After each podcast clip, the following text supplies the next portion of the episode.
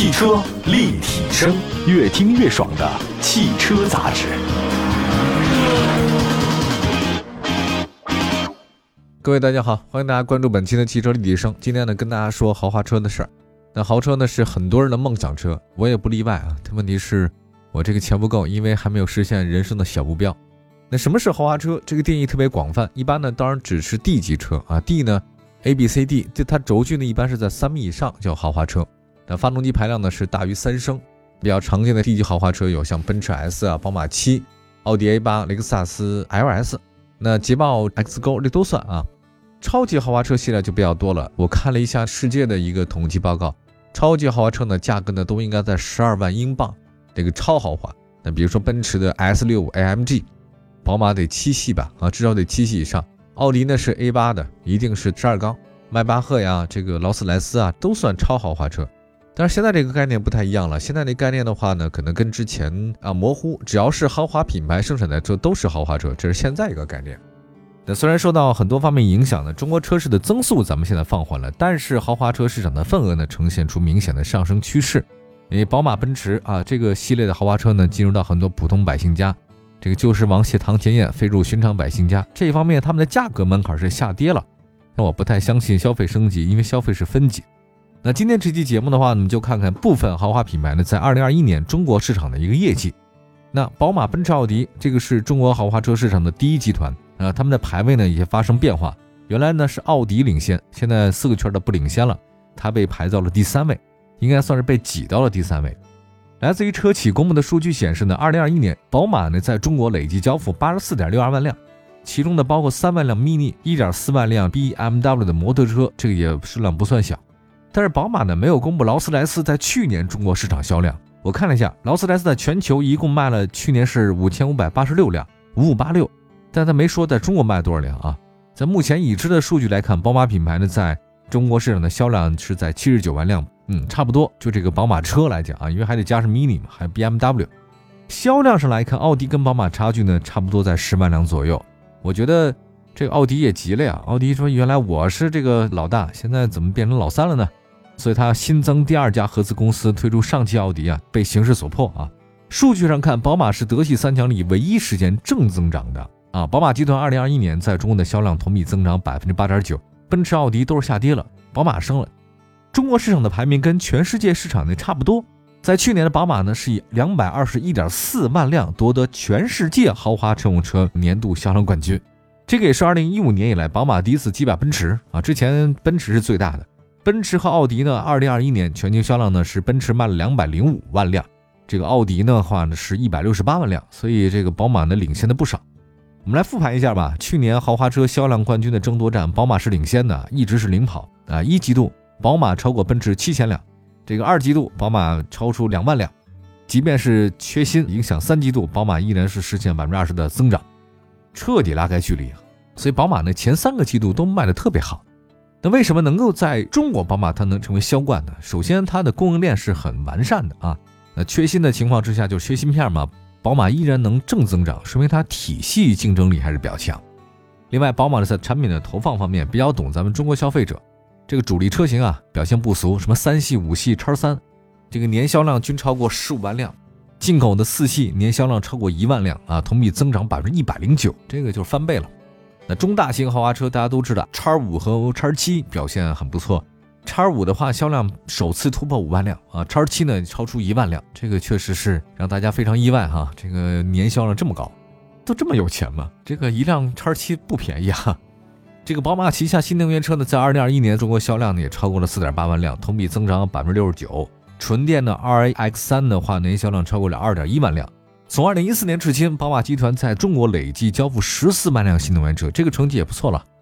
那去年十一月份广州车展嘛，宝马呢来了新轮的这个电动攻势。那么在今年二零二二年，宝马呢在中国市场推出七款新能源车，五款纯电 i X、i 四、i X 三，还有纯电三和一款纯电的这个旗舰，还有两款插电式混动车型，来势汹汹啊！宝马这边呢出招很多啊，那个奔驰那边呢确实出现下滑，在去年，当然全世界也都在下滑。奔驰，来看一下他们数据，说奔驰 S 呢这个销量还可以啊，二零二一年达到了八万七千多辆，中国市场呢就卖了百分之三十五，还有那个 G 系列啊，就大家比较熟悉的大 G，全世界卖了四万多辆，AMG 的卖了十四万辆，迈巴赫这个卖的特别多，卖到了一万五千多辆，这确实挺火啊。那乘联会的公布数据显示，北京奔驰 GLC 二零二一年销量是十三点五九万辆，国产 E 和 C 分别是十四万和十三万辆。那么这个和宝马也差不多啊，奔驰也在发力那个新能源市场。那比如说它有 EQS 啊，这个大型纯电豪华车了。那么国产纯电紧凑 SUV 那个奔驰呢，这个 EQA、EQB 也都在去年上市。那么今年奔驰呢将推出二十一款动力丰富的新产品，包括八款纯电和插电混动车型。所以奔驰呢，这个发力也是不小的哈。那么再看奥迪吧，奥迪呢算是这个三家当中啊，目前受影响比较大的。奥迪呢是中国豪车的领导者，销量遥遥领先。但是随着宝马、奔驰的国产车型增多，价格门槛下探，奥迪在2021年被挤到了第三位。在全球市场，其实奥迪也差不多，奥迪也是第三。第四季度它主要缺芯，所以销量特别低。但在中国市场呢，奥迪呢在二零二一年年底呢，确实销量突破七百万辆，这个是里程碑啊，确实不错。那随着上汽奥迪车型的交付和电动化，奥迪呢在今年有望实现增长，它也得反扑啊。主力车型销量来看一下，大家都知道奥迪 A 六 L、A4L，这个在二零二一年销量是十五万辆和十二万辆，Q 五 L 卖了十三万辆，SUV 卖的多哈。这个按照计划来讲，奥迪呢将在紧凑型车和中级车市场呢推出 MEB 平台打造的电动，扩大电动车的这个阵容。还有呢，就是大众集团的保时捷，保时捷跟奥迪都属于大众集团，大家都知道。保时捷其实大家也挺关心的哈，在去年表现非常出色。这个中国也是保时捷的最大单一市场，全世界哪个地方开保时捷最多？告诉你是中国。去年保时捷在中国销量同比大增百分之七点五哈。其实它的供应链也有问题啊，也面临啊缺芯啊供应体系等等，但是依然在中国市场卖了快十万辆。那比如说那个保时捷911，哇，卖的一直很好，销量比去年同比啊这个增长百分之六十七，一共卖了四千多辆。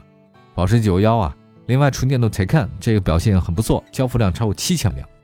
那么保时捷保值率是百分之一百多哈，三年保值率百分之一百多，这个真的是理财产品都没做这么好的。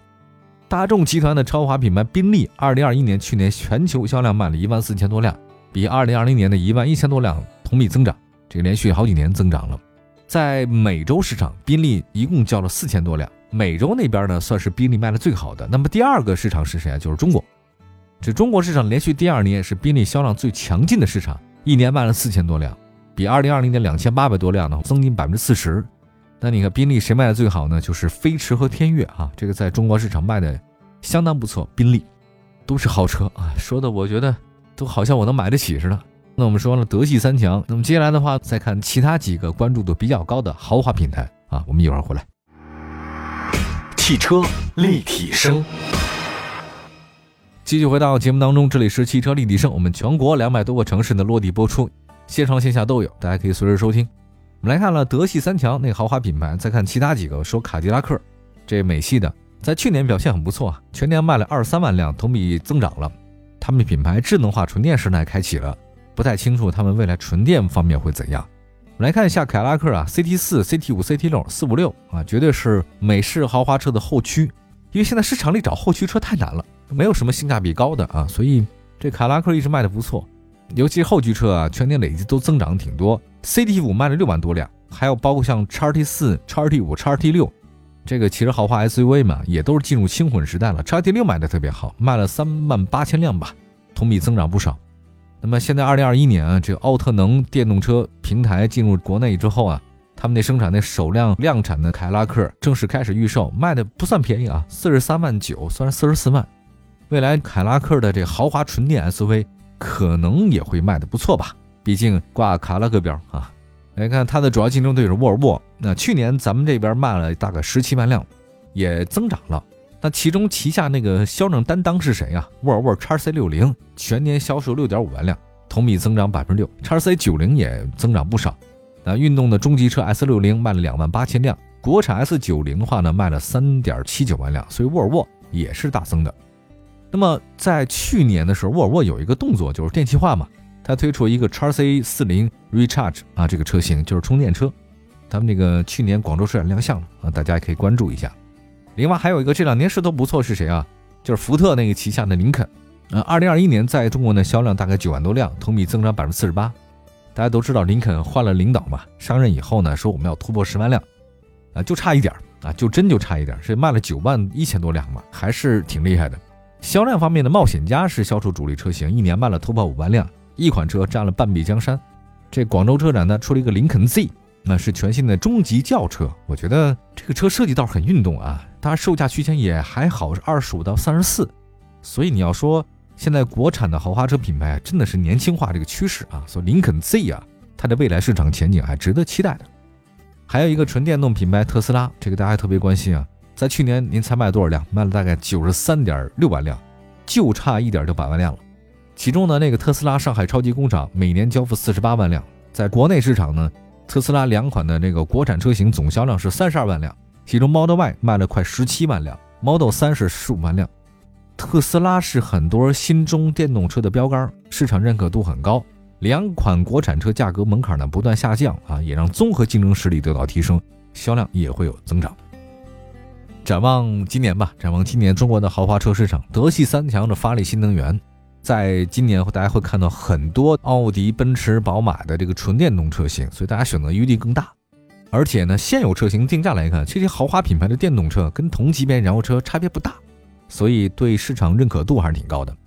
另外，新车型方面，我觉得上汽的奥迪 A7 大家可以关注啊，A7L，它跟国外不太一样啊，它本土化改造了，挺适合咱们国内消费者的，走量啊，因为车比较大。A6L、A7L 啊，这一个是传统，一个是新潮，还有林肯 Z 啊，林肯 Z 的话有可能会搅局。那现在林肯呢，暂时没能突破年销十万大关，但是从冒险家的这个成绩来看。呃，林肯卖的贵点，大家也许能接受啊，毕竟也是豪华品牌。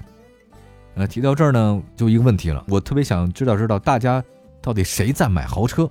我看到一个国外的数据啊，因为国内好像做这个数据不多啊，咱们中国的豪车车主的平均年龄大概就三十多岁，不到四十啊，男的比较多哈，已婚人士达到九成，但是很有意思，在欧洲买豪车的人，已婚人士只有七成。在国内呢，这个中国豪车车主主要从事的职业呢是职业经理人、私营的企业老板，但是欧洲那边买豪车的人分布很均匀，什么全职太太呀、自由职业者、退休车主比例很高。另外还有一个很有意思的现象啊，我跟大家分享一下，这个宝马车的女性比例最高，路虎车的男性比例最高，中国的这个宝马车主的平均年龄最小，雷克萨斯的车主平均年龄最大，欧洲保时捷车主平均年龄最小，路虎车主的平均年龄最大。这个很有意思，我不知道是真是假啊，大家可以看一下，咱们国内开宝马人都年纪小点雷克萨斯人年纪大吗？也有可能哈。那么国内的豪华车呢，对宝马喜好程度排名第一，保时捷第二，奔驰第三，奥迪和路虎排在后面。欧洲豪华车呢，也对宝马很喜欢，然后其次是奔驰、奥迪和沃尔沃。那么国内跟欧洲相比啊，这国内车主对保时捷更喜欢一点，而欧洲车主呢，好对沃尔沃更喜欢一点。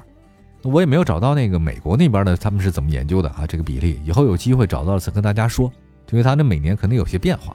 好，感谢大家关注本期的汽车立体声，希望大家用车生活愉快。